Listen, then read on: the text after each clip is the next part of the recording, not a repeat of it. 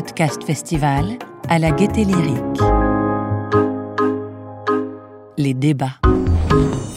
Bonjour à tous. Merci d'être venus pour euh, ce débat. Les participants participantes euh, qui sont avec euh, moi sont, sont ravis d'être là à l'unanimité. Je crois que je fais un sondage. C'est bon, je pense que tout le monde est installé. Euh, enchantée, je m'appelle Anne-Claire Leca et j'ai la, joie et la lourde charge d'animer ce débat aux côtés de Mathieu Stéphanie, qui est fondateur de Cosa Vostra et hôte de Génération Do It Yourself, notamment, entre autres. Euh, Clémentine Sarla, qui est créatrice euh, du podcast La Matrescence. Héloïse euh, Barège, qui travaille chez Ocha comme community builder. Jonas Marie, qui travaille chez Tipeee, dans la partie France, si je me souviens bien. Et euh, Elisabeth Feitit, qui est la créatrice euh, du podcast Méta de choc. Bonjour. Donc on est réunis pour euh, parler de, de la relation entre podcasteurs, podcasteuses et un rôle d'influenceur ou d'influenceuse. Et c'est sur ce, cette relation entre le, le, ce média podcast et ce rôle assumé, reconnu, euh, recherché ou non d'influenceurs, d'influenceuses que les participants et participantes vont, s'exprimer aujourd'hui. J'avais envie d'ouvrir ce débat en disant quelle est, selon vous, euh, la définition euh, d'être un influenceur, influenceuse? Est-ce que vous reconnaissez dans ce rôle-là aujourd'hui, euh, en tant que podcasteur et podcasteuse? Je m'adresse notamment à Elisabeth, Clémentine et Mathieu. Qu'est-ce que vous en pensez?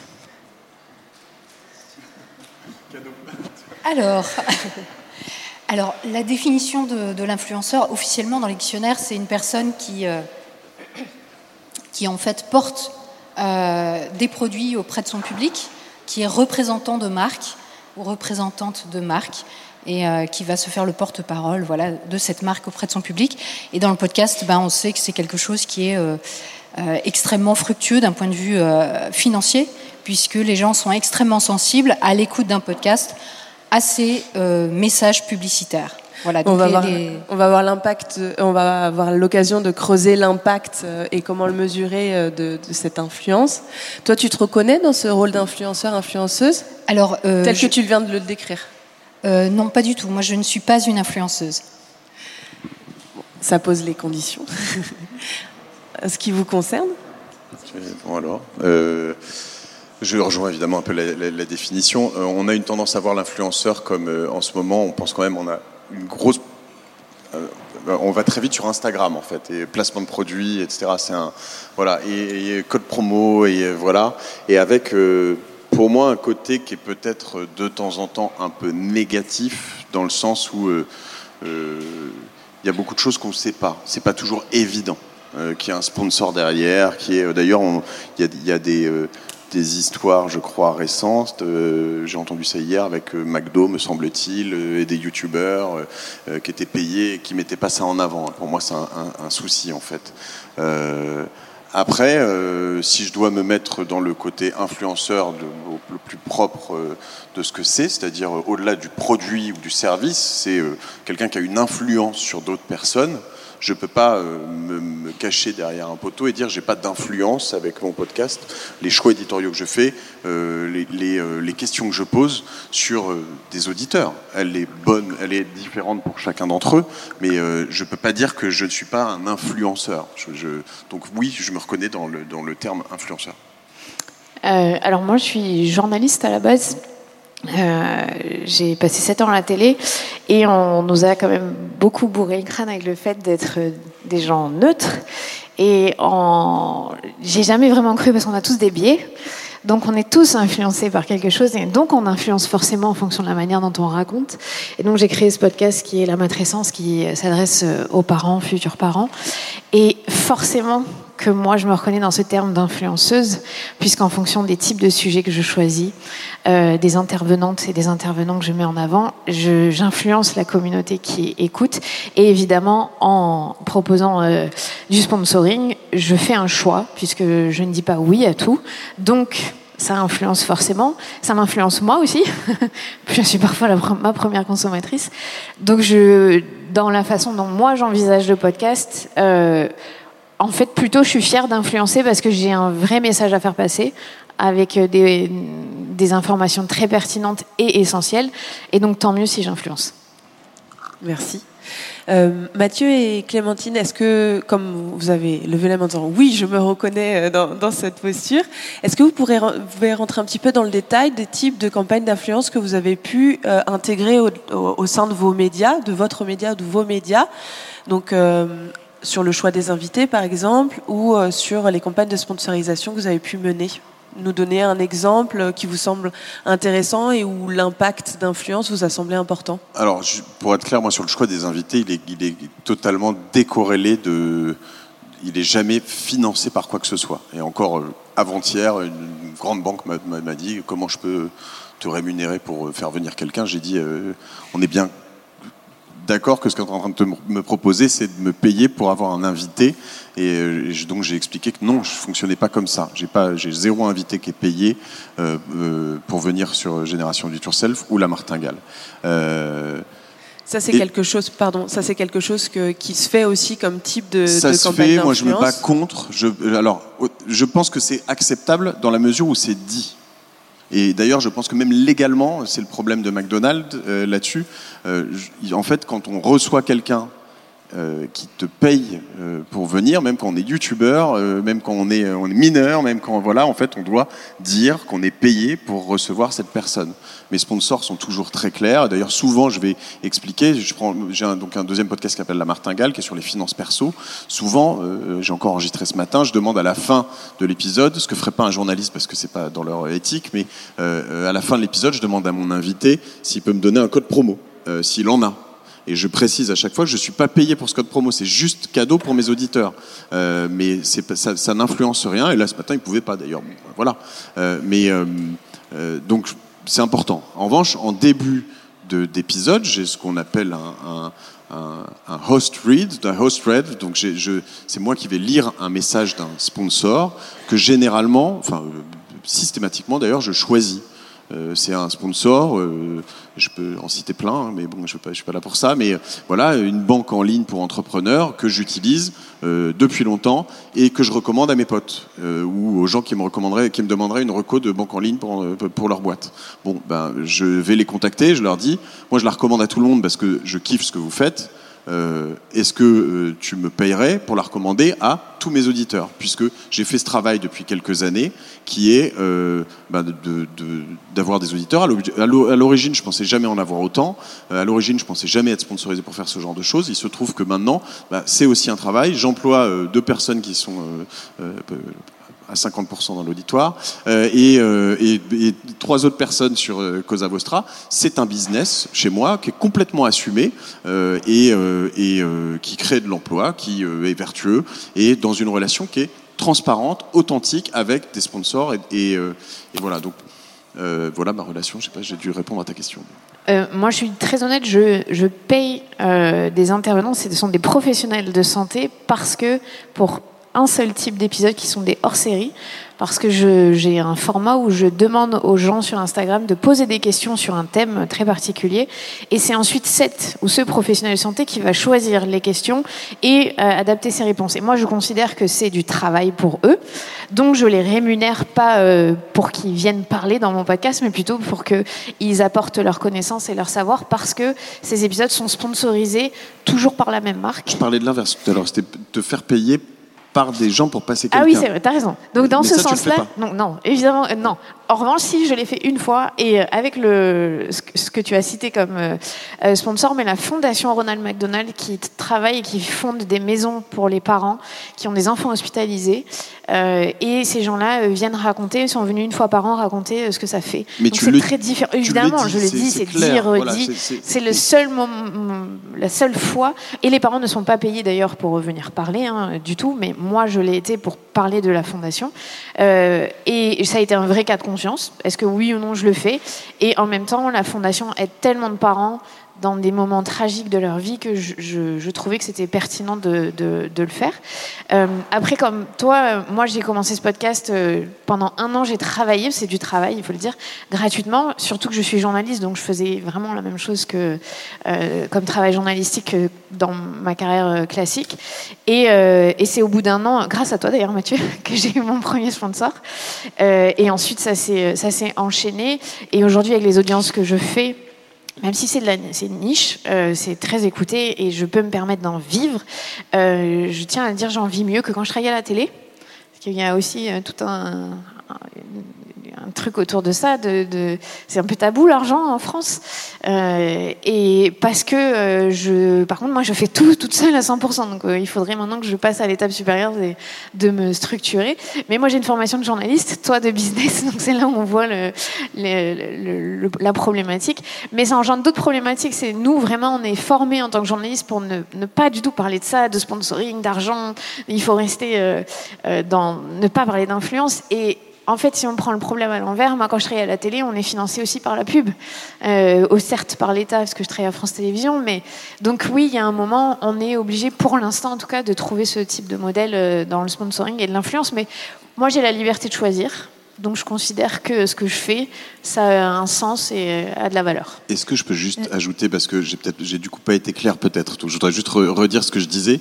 Euh, euh, je pense que pour s'il y a des podcasteurs, et je sais qu'il y en a ici, pour l'ensemble des podcasteurs, euh, ce que les Instagrammeurs n'ont pas fait et pas fait bien, il ne faut pas accepter d'être rémunéré par quelqu'un qui passe sur votre podcast si vous ne le dites pas à votre audience. Moi, je, refuse même en le disant, mais je comprends ton cas et je, vois, et, je ne dis pas que je le ferai jamais nécessairement, mais en revanche, il faut juste toujours être clair. Si vous êtes payé pour dire quelque chose, il faut que vos auditeurs le sachent. Et je ne suis pas avocat de formation, mais je crois que même légalement, c'est obligatoire. Mais je sais qu'aujourd'hui, beaucoup de podcasteurs ne le font pas. Des des grandes marques viennent vers moi parce qu'ils pensent que c'est comme ça que ça marche. Et ça, c'est dramatique parce que ça va, ça va casser cette influence. On va perdre euh, en crédibilité et tout le monde va penser que ce qu'on dit, nous podcasteurs ici, c'est que des choses qu'on qu dit parce qu'on est rémunéré pour le dire. Et, et ça, voilà, faut, faut absolument pas faire. Je pense que c'est un, euh, quelque chose d'assez commun euh, qu'on doit faire tous ensemble. Oui, c'est vrai que cette, euh, cette position d'être transparent et de faire en sorte que cette influence marche dans le cadre d'un contrat entre un créateur, une créatrice et une audience, euh, il faut qu'il y ait des bonnes conditions pour que ça soit, ça soit possible de manière vertueuse. À propos de choix, j'avais envie de poser la question à, à Elisabeth. Euh, toi, tu as dit, je, je ne me considère pas comme influenceuse. Est-ce qu'à un moment tu t'es posé la question de faire ce choix ou non de te positionner comme ça Et est-ce que tu peux nous expliquer ce qu'il y a derrière le choix? Parce que Mathieu, Clémentine ont expliqué. Oui, je pense qu'effectivement c'est un vrai choix. Vous avez dit vous-même que c'est quelque chose auquel vous avez réfléchi. Moi, c'est quelque chose auquel j'ai réfléchi avant de commencer mon podcast. Alors la particularité de mon podcast, c'est un podcast qui parle de qui? Qui propose à chacun et chacune de réfléchir à la manière dont on pense et pourquoi on pense ce qu'on pense. Donc c'est ce qu'on appelle de la métacognition, de la réflexion sur nos propres pensées. Et euh, bah, il se trouve que euh, la publicité, bien entendu, joue, joue sur euh, ces processus cognitifs pour nous amener à passer à l'action et à nous faire acheter. Bon. Et c'est efficace, hein, sinon ça n'existerait pas, et sinon les publicitaires ne paieraient pas les podcasteurs et autres pour euh, des, sommes d'argent importantes pour euh, passer ces publicités. Donc moi, en fait, dès le départ, euh, et d'ailleurs j'ai commencé avec une émission qui était sur euh, la captation de notre attention euh, par les algorithmes et par la publicité. Donc euh, c'était tout à fait euh, voilà directement dans les pieds dans le plat. Euh, ça pouvait pas être une possibilité pour moi. Et d'ailleurs à titre personnel, je déteste la publicité. Euh, J'ai horreur d'entendre une publicité en entrée de programme. Donc si vous n'aimez pas la publicité, écoutez mes têtes chocs, vous n'aurez pas de publicité. Euh, et, et, voilà, donc euh, effectivement, c'est un choix qui a des grandes conséquences parce que la publicité rémunère très bien et c'est un, forcément un modèle économique, bah, le modèle économique le plus répandu. Et à partir de là, si on se passe de la publicité, bah, on doit se poser des questions importantes sur comment on vit de cette activité qui est mon activité professionnelle euh, à temps plein. Oui, il y a la question des alternatives à, euh, sur cette position d'influenceur telle qu'on l'a définie, on, on va l'aborder euh, juste après. Sur, Là, sur le, le, fait ouais. de détester la publicité, dans l'absolu, je te rejoins euh, assez volontiers. Euh, je veux dire, Je pense que c'est le cas les, les- d'un les peu tout le monde, en tunnels publicitaires et voilà, j'ai tendance à les zapper, etc. Il se trouve que euh, moi, ce qui m'a inspiré chez certains podcasteurs, principalement en Amérique du Nord, était qu'il y avait un choix éditorial dans les sponsors. Et donc, il y avait une- un, un côté de découverte. Et je me suis rendu compte que je zappais pas le, le sponsor. Euh, alors, il y en a qui vont jusqu'à 7, 8, 9 minutes de tunnel avant, autant dire que ça, je zappais un peu. Euh, mais, euh, mais en l'occurrence, la plupart du temps, je les zappais pas parce que je me disais, je vais découvrir un produit, je vais découvrir des, des fonctionnalités de quelque chose. Et en fait, c'est là où je me suis dit, c'est- pas si con, en fait. Tu vois, mais. mais euh, et Ah, après, il y en a beaucoup qui zappent. Enfin, moi, je vois hein, le taux de. de, de, de- les- les- les- les- il y a un drop à un moment, mais c'est de l'ordre de entre 5 et 10% en fait. C'est pas énorme le nombre de personnes qui drop au début, enfin qui zappent. Après, on, nous, ce qu'on a fait, euh, typiquement, on a séquencé exprès. Quand tu commences l'épisode euh, avec un, un sponsor, tu as le nombre de personnes qui zappent beaucoup. Donc nous, on a mis, euh, on, est, vraiment euh, machiavélique, euh, on a mis en fait le teasing de l'épisode avant. Donc tu vas mettre play, tu vas écouter une minute, une minute vingt, une minute trente. Et après, une fois que tu es parti, tu es en train de courir, en train de marcher, tu es dans ta voiture, tu zappes plus. Donc on a remarqué que ça zappait beaucoup moins en mettant une ou deux minutes. Le mieux étant le mid-roll. Si là tu fais ça au milieu de 30 minutes, généralement tu es complètement parti sur autre chose. Si tu as 30-40 secondes, de- ça on n'en fait pas encore. Je dis pas que j'en ferai jamais, mais je suis pas du tout prêt encore. Mais le mid-roll, ça c'est pas du tout zappé. Donc là, au, fur et à mesure des conversations, on voit que au moment de mettre en place une campagne d'influence, vous êtes posé des questions.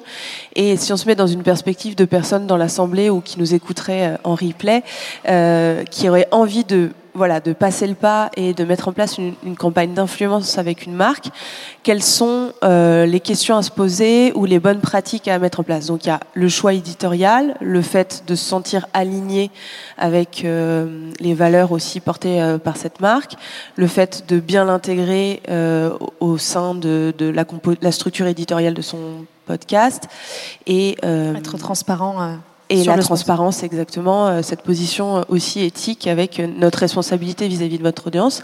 Que Est-ce ça que ait avez... du sens. Oui. Enfin, pour moi, il faut que ça ait du sens avec l'audience. Alors moi, je suis en- toi, tu es dans le business, mais moi, avec le marché de la petite enfance, il y a énormément, évidemment, de marques qui, qui gravitent autour. Et ils savent très bien quel est le type de personnes qui écoutent sur, sur mon podcast. Et moi, il faut que ça ait du sens pour moi. Euh, que je l'ai testé. D'ailleurs, je demande toujours à tester s'il y a un produit avant. Et j'ai déjà refusé, hein, par exemple, euh, c'était une campagne pour faire percer les oreilles des, tout petites filles.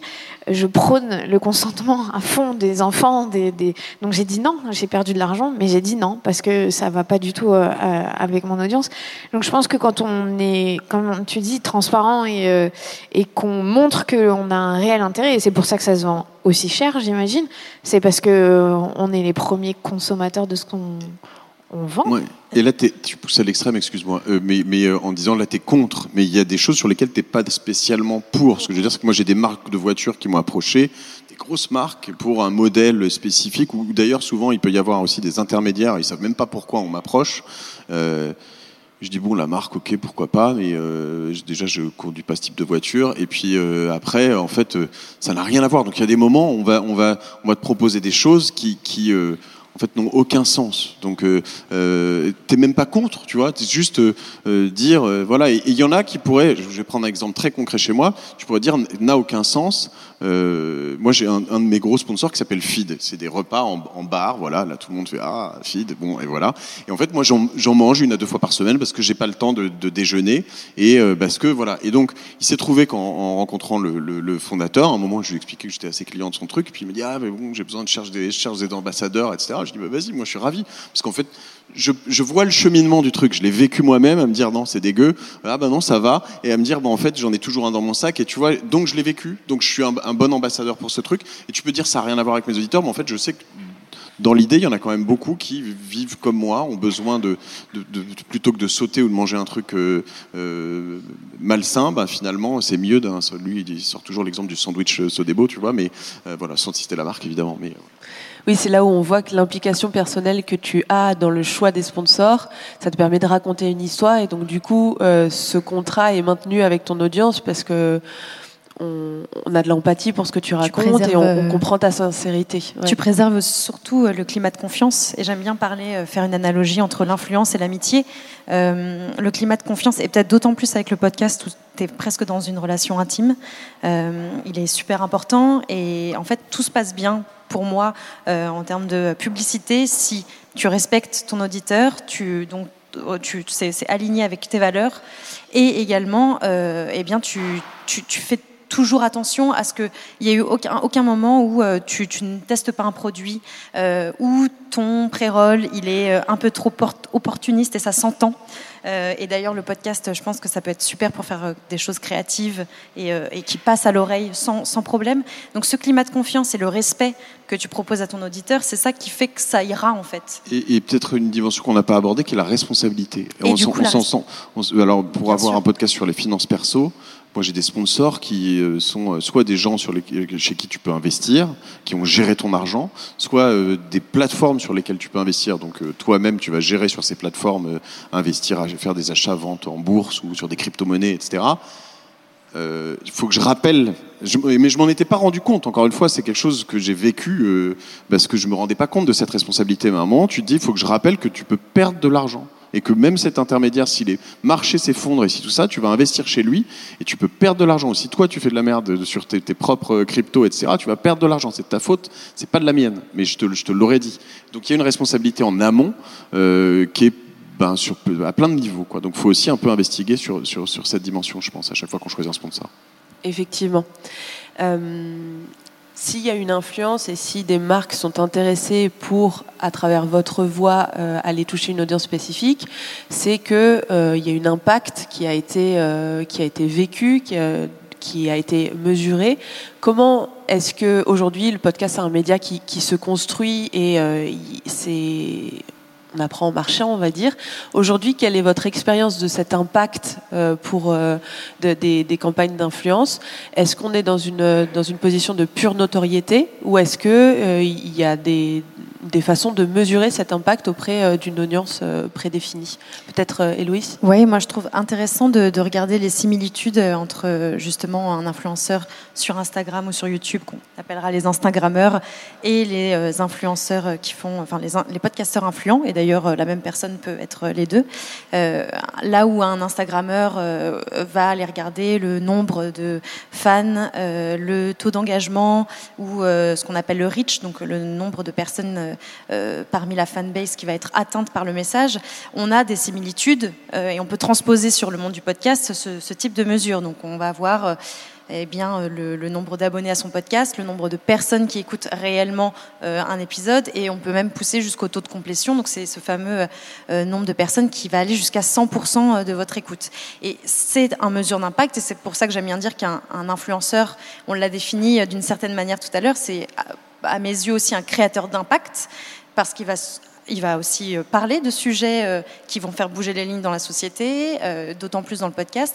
Il va créer un impact dans le quotidien des gens, et on l'a vu hier avec l'étude de CSA qui disait que les gens écoutaient aussi du podcast pour se faire du bien, et il y a aussi de la responsabilité même à ce niveau-là.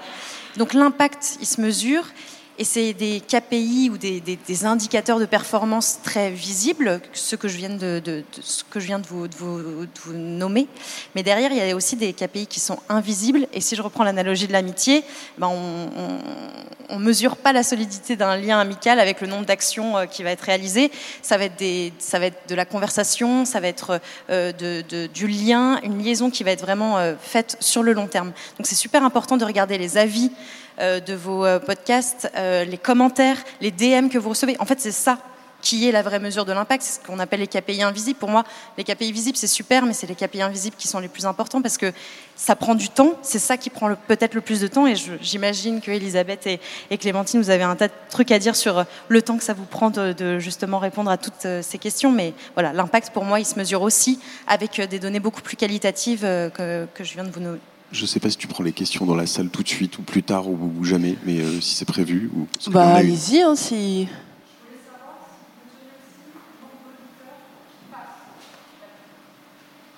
Si on mesure le nombre d'auditeurs qui passent, sur- qui écoutent, ah, qui l'écoutent pas.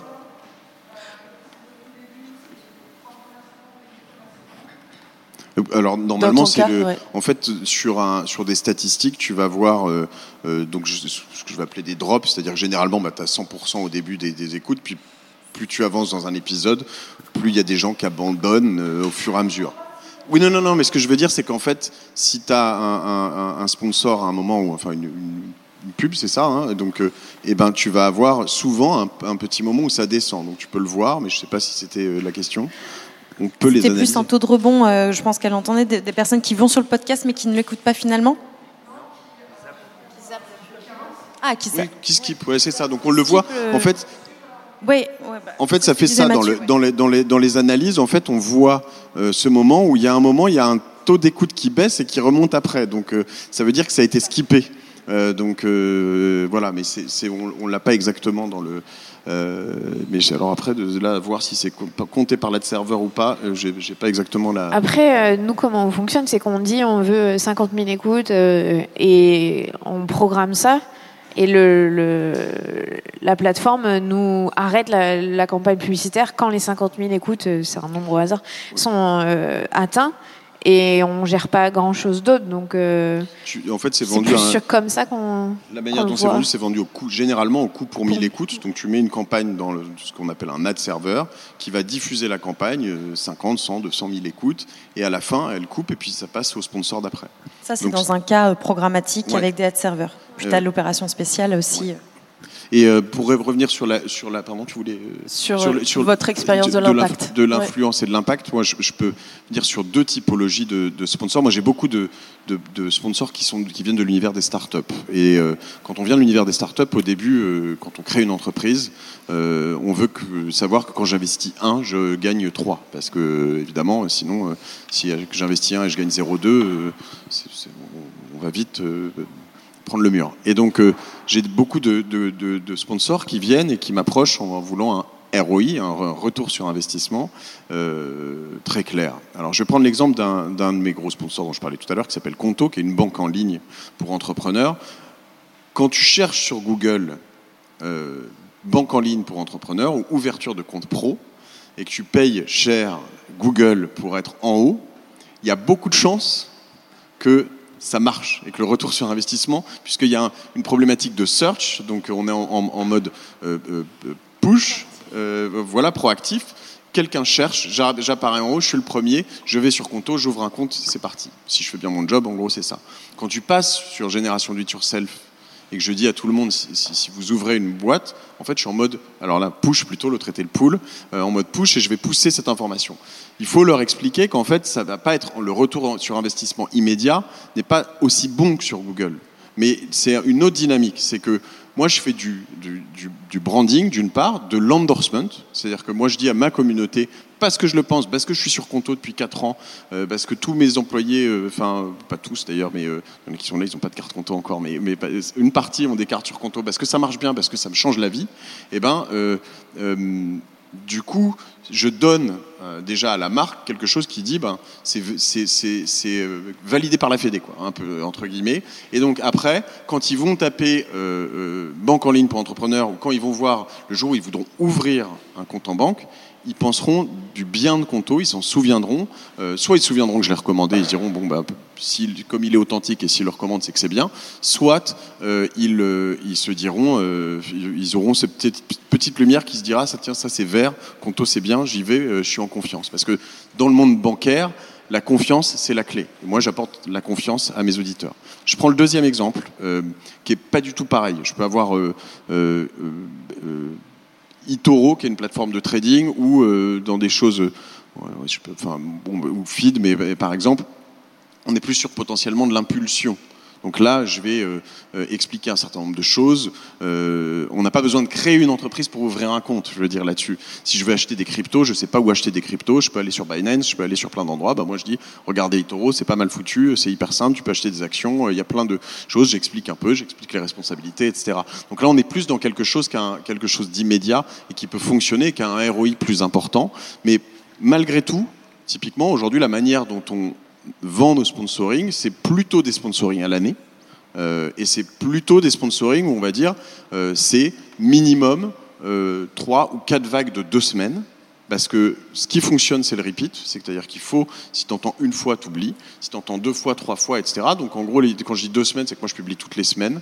Donc sur deux semaines, en fait, il faut que ce soit entendu deux fois. Et sur l'année, on va faire euh, idéalement quatre vagues. Donc comme ça, je reste avec mon sponsor euh, Conto et je passe pas euh, six mois plus tard chez son concurrent direct à faire un message qui, est qui va complètement brouiller les pistes. Donc c'est pour ça qu'on est sur de la durée longue, euh, comme euh, finalement chez un sportif ou chez voilà, on, tu changes pas de maillot, tu passes pas de Nike à Puma toutes les trois semaines parce que les gens comprennent pas. Donc l'idée c'est vraiment de créer une relation longue dans la confiance et dans, la, donc si je reformule, on peut euh, réfléchir même en tant qu'annonceur ou même en tant que créateur, créatrice pour proposer un type de campagne d'influence à une marque sur euh, un peu deux volets. Un volet long terme qui va plus agir au niveau de la marque, soit de la notoriété, le fait qu'on fasse découvrir une nouvelle marque à notre audience, ou soit qu'on agisse sur l'image euh, de marque, c'est-à-dire ce que vont penser notre audience de cette marque-là.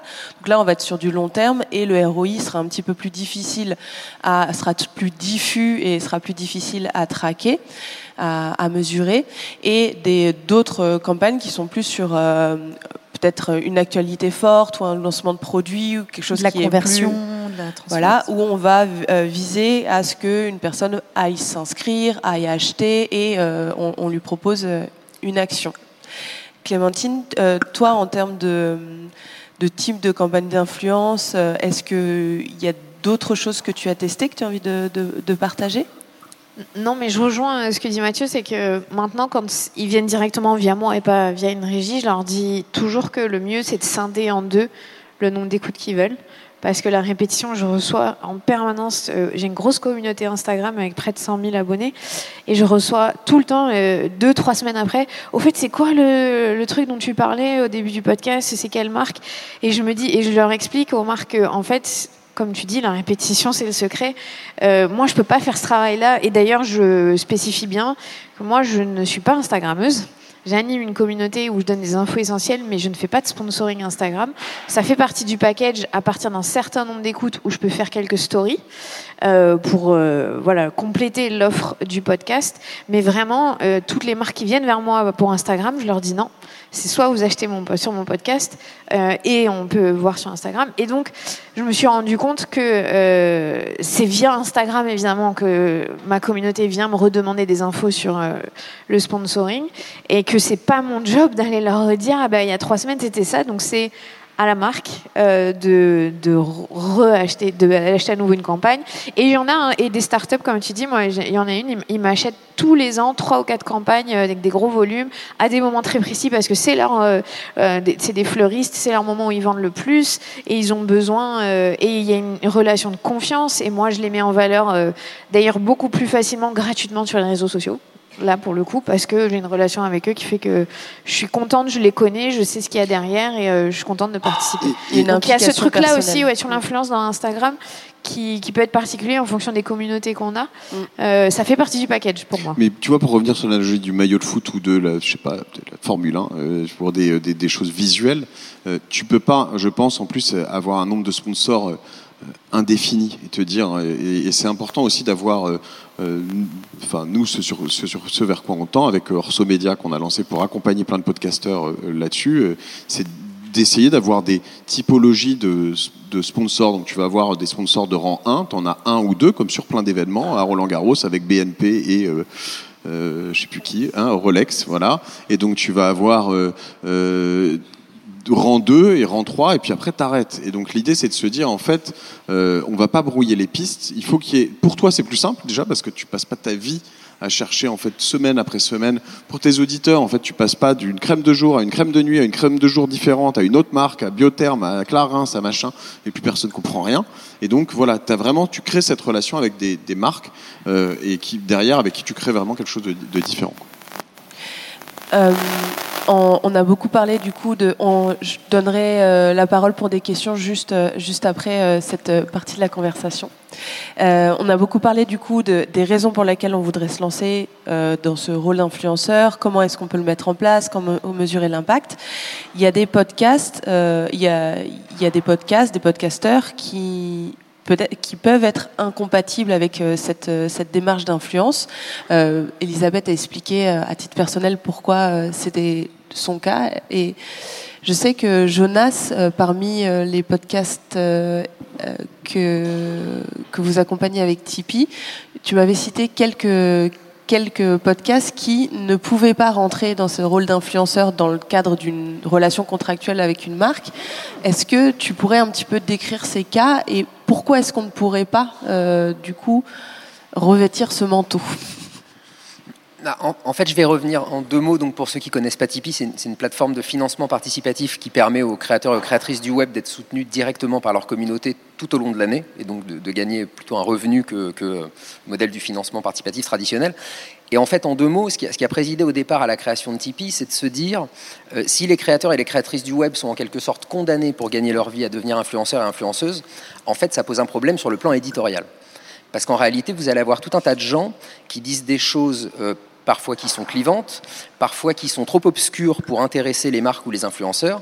Et résultat, on va avoir, et je vous le dis d'expérience parce que moi je les connais, je les accompagne, il y a des dizaines de milliers de gens en France qui font des choses formidables et ces choses n'intéressent pas les, marques.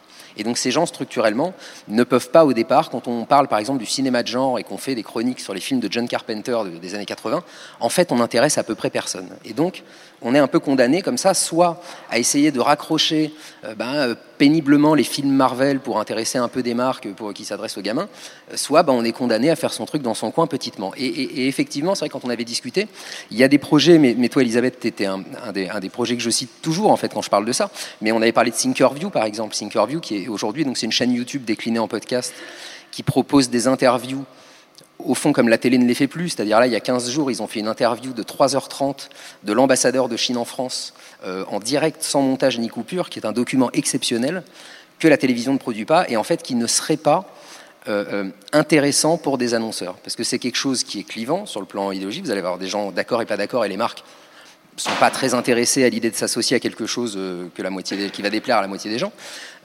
et, plus généralement, si vous voulez, nous, on se rend compte que dans des domaines comme l'écologie, le féminisme, euh, des, projets comme ça, quand vous voulez avoir une pleine et entière liberté de ton et de parole, et quand vous voulez que ce que vous dites soit reçu comme étant euh, sincère et surtout honnête intellectuellement par les gens qui vous écoutent, vous ne pouvez pas, en réalité, structurellement, et je pense que, encore une fois, tu es un très bon exemple de ça, vous ne pouvez pas avoir une annonce en amont, parce que sinon, ce que vous dites ou faites dire à vos invités, euh, euh, il va y avoir la suspicion dessus que si vous le dites ou si vous le faites dire, c'est parce que quelque part vous y avez un intérêt, etc.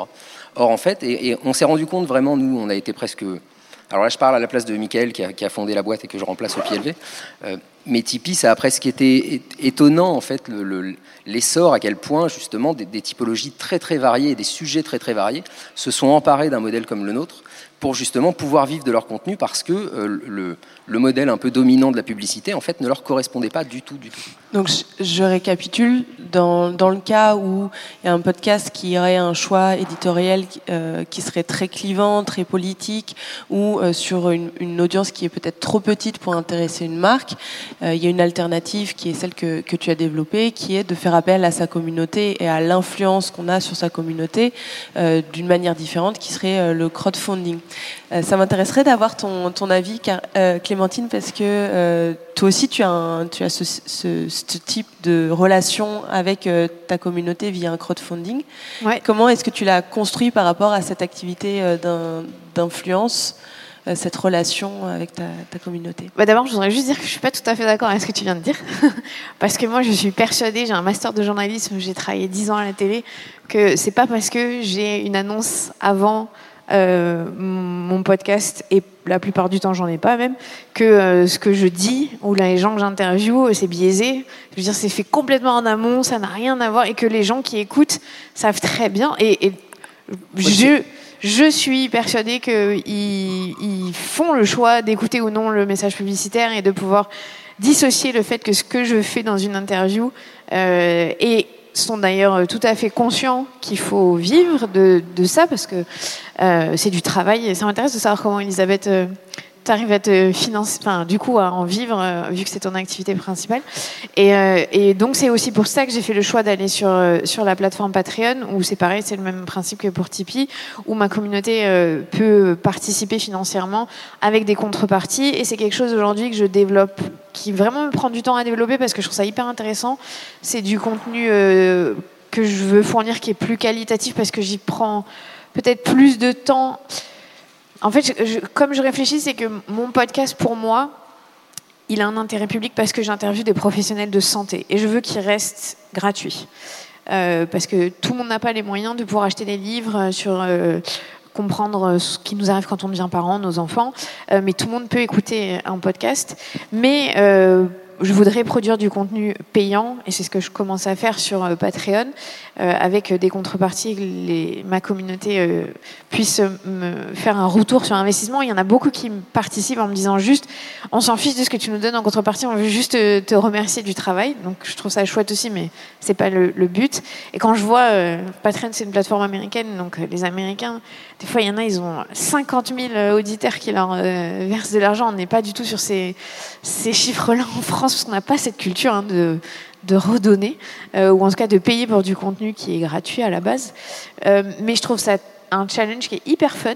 euh, d'aller animer une communauté un peu plus privée parce que ce que je disais sur Instagram j'ai quasiment 100 000 euh, abonnés et sur euh, mon Patreon on est quelques centaines donc ça n'a rien à voir mais du coup on échange différemment aussi et ça m'a donné la créativité en fait parce Et- que ça m'a fait réfléchir à d'autres choses Mais, mais ce qui est important, c'est de dire que, je- je- tu vois, tu le disais tout à l'heure, hein, mais le, euh, il y a des, il y a des tas de podcasts qui peuvent vraiment pas être financés quand tu te positionnes déjà contre. Juste ce, statut. Moi, je suis pour. Dans mes podcasts, je suis pour. Je suis plutôt optimiste. Ça veut pas dire qu'on dénonce pas des choses, qu'on se pose pas des questions sur l'avenir, sur l'intelligence artificielle, sur euh, est-ce que, euh, je sais pas moi, euh, l'investissement responsable est vraiment responsable, parce qu'il y a quand même beaucoup de greenwashing là-dedans. Donc on se les pose ces questions.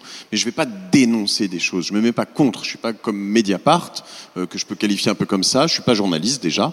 Et, et, et moi, j'écoute que des contenus comme ça, parce que je suis probablement un, un bête, un idiot béat, j'en sais rien. Non, mais moi, j'aime m'inspirer dans les podcasts que j'écoute, et euh, je vais avoir des gens qui font des choses extraordinaires et qui ont vécu des choses difficiles, mais qui sont pas contre. Et, et dès que tu te mets sur un truc un peu contre, et c'est super bien, et il en faut absolument dans la société, sinon ce serait vraiment dramatique et on aurait une armée de béni oui oui qui serait comme ça. Bon, en effet, euh, eh bien, il faut avoir un autre moyen de financement parce que une marque, à part quelques exceptions euh, dans certains domaines précis, ne veut pas être dans, un contenu qui est juste contre anxiogène ou qui parle de des réfugiés, euh, des, migrants, qui parle de euh, voilà. Et après, il y a des contenus qui sont pas compatibles, comme un contenu où on va te parler de, je sais pas, en effet, de ta, ta- ta pensée intérieure, d'influence extérieure, etc. Où tu commences par un sponsoring où en fait tu vas commencer par influencer les gens, tu te dis non, ça marche, ça ne Mm. marche pas fondamentalement. Peut-être que je fais un raccourci euh, important, mais je, je pense que ça fonctionne pas. Ouais, là on revient aux questions initiales euh, qui à se poser que si on a envie de se, se diriger ou non vers ce rôle-là, qui est l'alignement avec notre positionnement éditorial et euh, la démarche qu'on a envie de porter vis-à-vis de son audience. Je voulais poser la question à Elisabeth de cette alternative. Je voulais juste compléter en, en deux mots. Effectivement, euh, tu as raison. En fait, l'enjeu, c'est la production à grande échelle. En fait, c'est l'idée que puissent cohabiter justement différentes, paroles et différentes formes de paroles, et que qu'en fait l'influence comme nécessité ne vienne pas niveler en quelque sorte tous les contenus vers une seule et même façon de faire. En quelque sorte, c'est un peu ça l'enjeu. Et la deuxième chose, euh, c'est quand même que euh, chez Tipeee, je constate que au bas mot 80%, je dirais, des créateurs et des créatrices euh, inscrits sur Tipeee euh, cumulent en fait plusieurs sources de revenus, dont euh, bien souvent euh, euh, des placements de produits, du pré-roll YouTube, etc. Et que c'est pas euh, Ti- Tipeee, c'est pas pas une boîte comme ça contre l'influence, etc. Bon, c'est le plus généralement, c'est une structuration économique dans laquelle intervient pour tout ou partie euh, le financement participatif. C'est aussi important de le rappeler que ça se conjugue très bien avec d'autres formes de financement. Oui, il y a une complémentarité effectivement euh, de ces actions, comme l'a expliqué notamment Clémentine. Dans ton cas, Elisabeth, pour, je me fais le relais de la question de Clémentine. euh, comment est-ce que, en, du coup, en écartant cette, euh, option de la publicité, euh, tu as réfléchi à la monétisation de, ton projet aujourd'hui?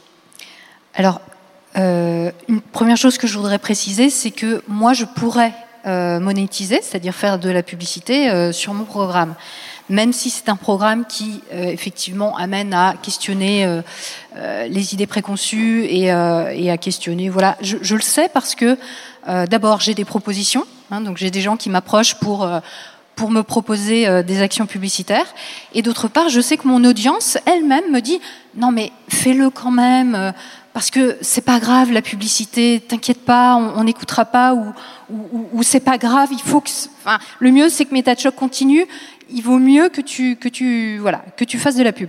Et ça c'est, je tiens à le préciser parce que c'est tellement extraordinaire que nous, les humains, on ne se rende pas compte que l'influence passe avant tout par le fait qu'on se pense libre. C'est-à-dire que si on se pense contraint, on va aller contre la publicité.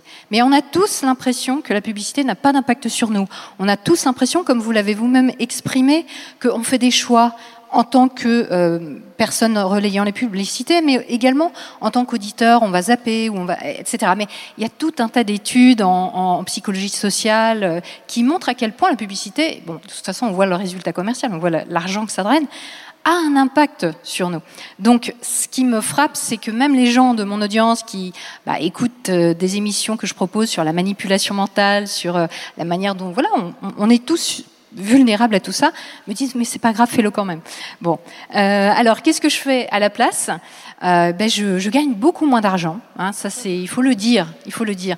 Je gagne entre 7 et, et 10 fois moins que ce que je pourrais gagner en ayant de la publicité. Hein, c'est assez clair. Euh, et j'ai quand même une, une, audience donc très engagée qui euh, va euh, proposer de me soutenir financièrement.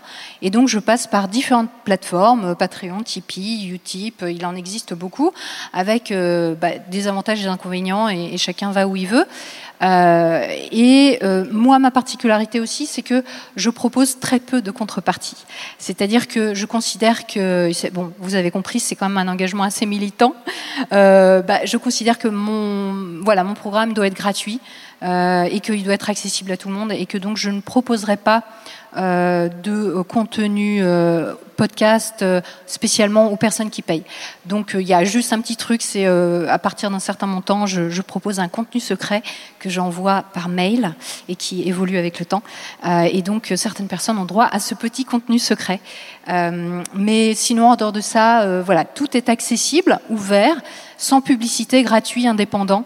Euh, et ça, j'y tiens beaucoup, en fait. Et donc, du coup, l'invitation que tu fais à ton audience pour pouvoir te soutenir sur les plateformes que tu as citées, comment tu la formulerais en, en, quel, en quelques mots pour qu'on voit le contrat, justement, entre, entre toi, créatrice, et l'audience que tu vas inviter à, à te soutenir? Eh bien, en, en, général, bon, bien entendu, je, je remercie toujours très, très chaleureusement les personnes qui donnent parce que évidemment, comme, comme tu le disais, c'est pas vraiment dans notre culture. On a une culture euh, française qui est très axée sur euh, l'aide sociale et, et, donc le CNC. Euh, on a l'habitude d'avoir des produits culturels qui sont financés par l'État et ce qui est génial, euh, ce qui offre énormément d'opportunités en France qu'on n'a pas dans d'autres pays.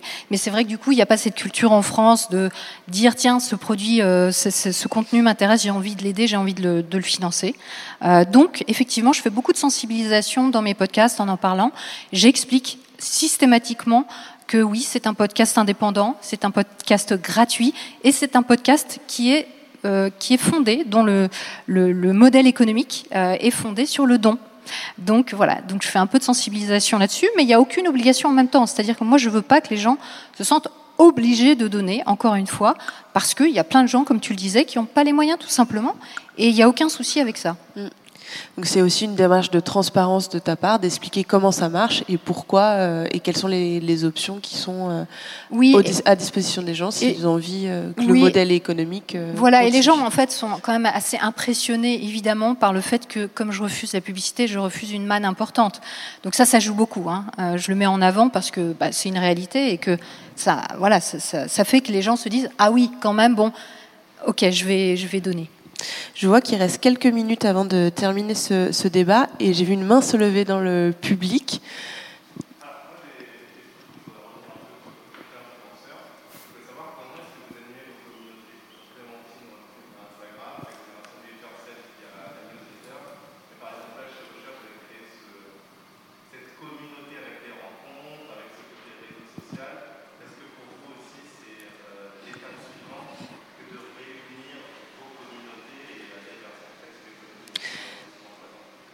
Je vais répéter du coup euh, la question pour que les personnes qui sont loin ou qui nous écoutent euh, en différé euh, puissent saisir tous les tenants et les aboutissants. Donc il y avait deux questions dans ce que dans dans cette question. La première, c'est l'animation euh, d'une communauté. Comment est-ce que vous, en tant que, créateur, créatrice, vous animez votre communauté, mais même euh, Ocha ou Tipeee en tant qu'acteur euh, du, secteur du podcast?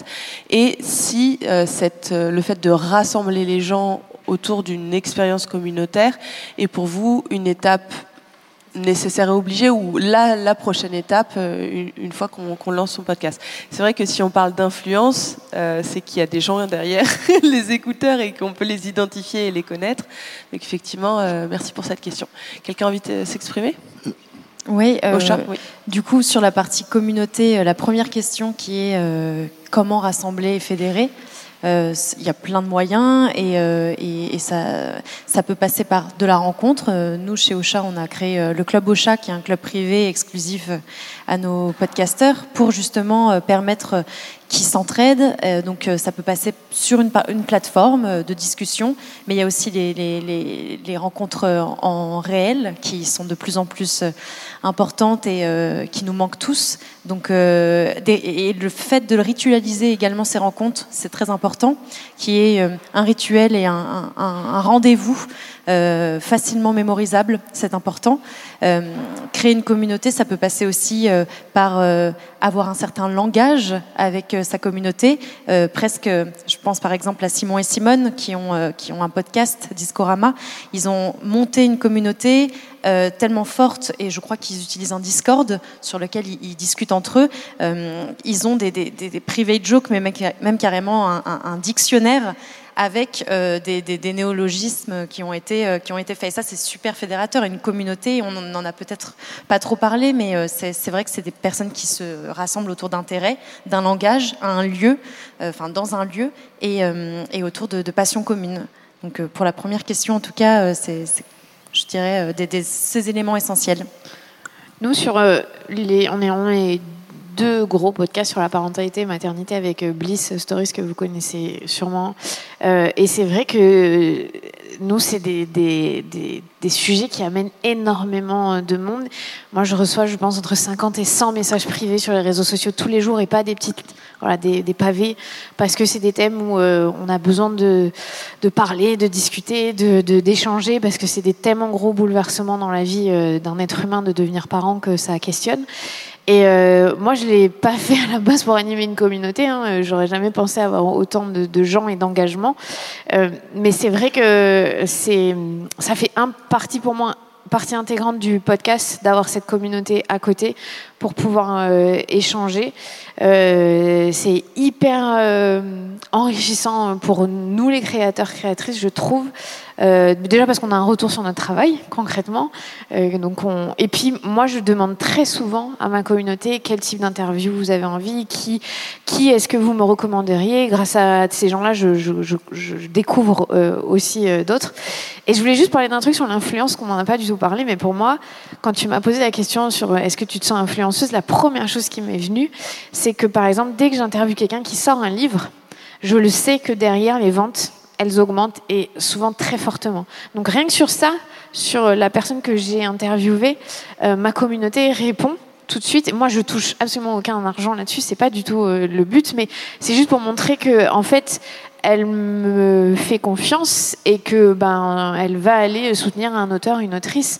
Euh, et ça, je trouve que c'est chouette d'avoir cette influence-là. Je, je, pense que là-dessus, chez toi, chez Clémentine, chez moi, ça peut être un, littéralement un tsunami. C'est-à-dire que moi, j'ai des gens qui ont, qui ont, qui ont enfin, d'ailleurs, mon coach. Euh, euh, que j'ai enregistré en épisode 200, il me disait euh, cette semaine, j'ai fermé boutique, c'est-à-dire que ouais, les gens qui m'écrivent, je peux plus les recevoir, j'ai trop de monde. Donc la et communauté, donc, euh, elle est très investie ouais. et très ça, attentive ça à ce qu'on peut changer peut... la vie des invités, là, pas de, de, aucune rémunération. Je voudrais aussi dire ce que tu disais tout à l'heure sur le l'abonnement et Tipeee, on l'a cité de tes confrères là-dessus aussi. c'est un truc qui est génial parce que c'est d'une résilience incroyable. Alors, je pense que tu peux pas dire que tu n'es pas influente parce que quand même les gens s'abonnent et, ou influenceuse. Mais ah, moi, mais, j'ai beaucoup d'influence sur les gens, oui, oui. mais je ne suis pas une influenceuse. Okay, okay, le oui. terme influenceur a une définition euh, Très précise. bien. Mais euh, en l'occurrence, euh, voilà, il y a une résilience incroyable. Et c'est génial. C'est-à-dire quand tu es Thinkerview euh, qui fait des trucs euh, aussi vraiment extraordinaires, je crois que c'est public, hein, de toute façon, le, ce qu'il gagne, c'est 25 ou 30 000 euros. Je sais pas, Ouais, j'ai c'est pas 20 suivi. 25 ou 30 000 euros Ouais. tous les mois. Et ce qui est hyper intéressant, c'est que c'est euh, euh, en échange d'aucune contrepartie. Ouais. La, la contrepartie, en fait, c'est vraiment une partie de leur public qui prend en charge, parfois à hauteur de 1 euro par mois, hein, Voilà. le fait que Thinkerview reste accessible et les moyens Et donc, de bosser pour l'ensemble de la communauté. S'il y, a un- il y a un retournement économique, s'il y a une difficulté, euh, bon, nous, avec nos sponsors, on, va- on risque d'avoir du mal. Euh, eux, je dis pas que bon, quand il y a un retournement économique, les gens ont peut-être moins d'argent, ils vont peut-être arrêter de payer Thinkerview, mais ils vont pas passer de 30 000 à 5 000. Ça, c'est- donc ça, ça, c'est quand même très intéressant. C'est plus dur à construire, mais c'est beaucoup plus résilient. Euh, ça laisse, c'est une longue traîne. Voilà. Je peux répondre rapidement à la question. Résilient, juste pour préciser, c'est en comparaison avec euh, la sponsorisation où les marques peuvent être plus versatiles et Ouais. décider de se retirer euh, d'un partenariat euh, parce que pour des contextes euh, Et puis au, macroéconomiques. au moment de la crise Covid, le prix de la pub s'est effondré à un moment. Alors pas Euh, chez moi, mais euh, Parce que, Moi voilà, non et- plus. et c'est- ah non, non, en mais- programmatique, je pense, mais pas sur du exactement. sponsoring. Non, non, voilà, sur- à grande échelle sur le programmatique, Ouais. sur le- typiquement le, le pré-roll YouTube, en fait, le, le prix de la pub s'est effondré. Il y a des gens qui ont vu leur revenu fondre euh, divisé par 5 quoi, en quelques Et- semaines. Tu voulais répondre Alors, et après on prendra une dernière En- question parce qu'il nous reste en, 5 voilà, minutes. en deux secondes sur l'influence, euh, nous on est très mauvais. Euh, moi je suis très mauvais, euh, c'est vrai, je te vois te marrer, mais euh, euh, on, euh, parce qu'en fait, euh, euh, 50 mé- messages par jour quand tu les reçois, euh, ça veut dire que tu vas, si tu réponds aux 50, il y en a 25 qui vont te réécrire, et, donc le lendemain tu en auras 75 et il y en a 25, là 50% qui vont te réécrire. En fait, ça ne fait que gonfler, et donc euh, en fait, au bout d'un moment, on répond pas. Et euh, voilà, on essaye d'avoir des réponses qui sont voilà. On nous demande des discords sur la martingale pour faire en sorte de machin. Mais et à un moment, juste, il y a une question, donc euh, qui est de se dire, est-ce que en fait, ma responsabilité, c'est d'être un publisher et d'envoyer des, bons épisodes super avec on prend les éléments, c'est-à-dire qu'on nous envoie des invités, que des gens nous disent, plein de gens nous disent tu devrais avoir tel invité, on se dit bon, on va quand même creuser un peu. Donc on, reçoit, on analyse, on remercie, euh, mais euh, euh, faire un événement, ça prend du temps, ça coûte cher, c'est pas facile en plus dans le contexte actuel, et puis c'est pas notre métier. Enfin voilà, donc pour répondre à ta question, je vais pas dire qu'on ne le fait pas, on répond, on est poli, on essaie d'être sympa, mais euh, c'est pas complètement simple. Et euh, par ailleurs, moi, je gère des sociétés, euh, je gère des employés, je gère des choses. Et donc, euh, dans le rang de gens avec qui je dialogue, il y a mes enfants et ma femme, il y a mes employés, il y a euh, voilà, et puis il y a les, les- mes amis, et puis il y a- il y a les auditeurs, tu vois. Et donc, faut aussi faire des choix dans la vie. Et si tu mets tes auditeurs en premier devant tes enfants, à un moment, un- quand t'en as beaucoup, t'as un problème, quoi. Tu, Mm. tu vois. Ce que je comprends, c'est que c'est ce choix du coup de rassembler, de créer une communauté autour d'un sentiment d'appartenance, quelque chose que certaines personnes vont vouloir faire et d'autres personnes vont préférer une influence euh, d'un point de vue interindividuel. Je vois une, une main qui se lève tout là-bas. Est-ce que, est que tu peux te rapprocher, s'il te plaît?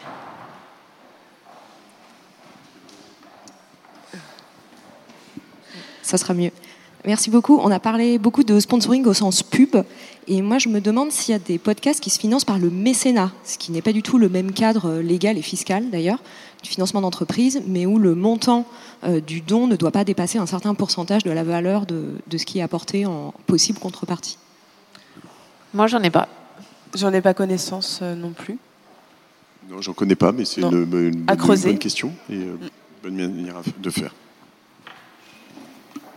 Bonjour, euh, je voulais savoir dans votre relation privilégiée avec les sponsors, est-ce que vous discutez d'une exclusivité dans un sens et dans l'autre? Moi, jamais. Euh, Enfin, le temps qui paye sur le podcast, mais euh, on n'a pas lié sur. euh, J'ai pas- j'ai le droit d'aller voir les concurrents si j'ai envie. Alors, n- Et eux aussi, bien sûr. Ah oui, d'exclusivité entre podcasteurs, non, parce que je pense que c'est pas euh, euh, la manière dont moi j'ai j'ai mes sponsors. Enfin, je parlais de Nike et d'Adidas. euh, Il y a souvent une, exclusivité de facto. Elle est rarement contractualisée, euh, mais euh, ça semble évident que euh, je peux pas dire à mes auditeurs je roule en Volvo, j'adore ma Volvo, etc. Et puis trois semaines après dire euh, oh là là, ma, Toyota est fantastique, tu vois ça. Donc du coup, et puis trois semaines après encore une autre. Donc il y a, de facto, c'est pour ça que j'essaie de, gérer sur du long terme. Moi, je me concerne, je me considère dans la team, enfin vraiment dans l'équipe de mes sponsors. Je- Donc là, c'est un, le- enjeu de crédibilité que Ouais. tu assumes dans le choix ou Exactement. non d'accepter un. Et donc un- du coup, c'est là où aussi j'arrive quand c'est des grands sponsors. De temps en temps, ils vont me demander de participer à un événement où je vais reposter des choses parce que je trouve ça bien. Je fais partie de leur équipe, quoi. C'est vraiment un truc où on a cette relation. Moi, je suis entrepreneur, alors je vois ça aussi dans, dans mes marques, ma marque et comment on essaye de le faire avec d'autres personnes. Je me dis, je veux jouer le jeu à fond avec eux, quoi. Donc euh, c'est un vrai rôle d'influenceur euh, au sens euh, que, que tu n'acceptes pas ou que tu n'es Mm. pas. En tout cas, voilà. C'est Merci à tous les cinq euh, pour euh, ce partage d'expérience, ces conseils que vous avez euh, Merci. partagés avec tout le monde. Et, et bon après-midi à tous.